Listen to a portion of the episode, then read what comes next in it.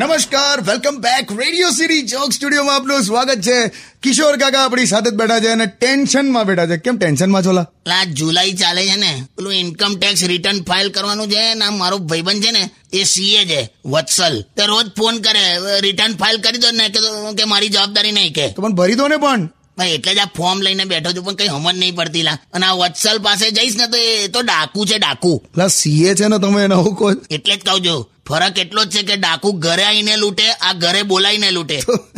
તુસી ચિંતા મત કરો હું કરી આપું છું પાજી તુસી ઇથે આકે એથે બેઠો હું આ તે ચાલુ કર્યું એકદમ પંજાબીમાં કીધું તુસી ઇથે આકે એથે બેઠો એટલે એટલે અહીંયા આઈને બેસો એમ પણ તું એકદમ જ પંજાબી શું કામ બોલે છે પણ ગુજરાતીમાં બોલ તું ખરું લસ્સીમાં ગાંઠિયા નાખે છે લસ્સીમાં ગાંઠિયા બેસો અહીંયા આ ભરવાનું છે જો સીધું સિદ્ધુ કહો છો તમે મને નવજોત સિંહ સિદ્ધુ તો તું એકદમ વચ્ચે વચ્ચે પંજાબીમાં બોલે છે તો હા તો વાંધો નહીં નવજોત સિંહ સિદ્ધુ એકદમ નિખાલસ માણસ છે કેવો ખડખડાટ હશે છે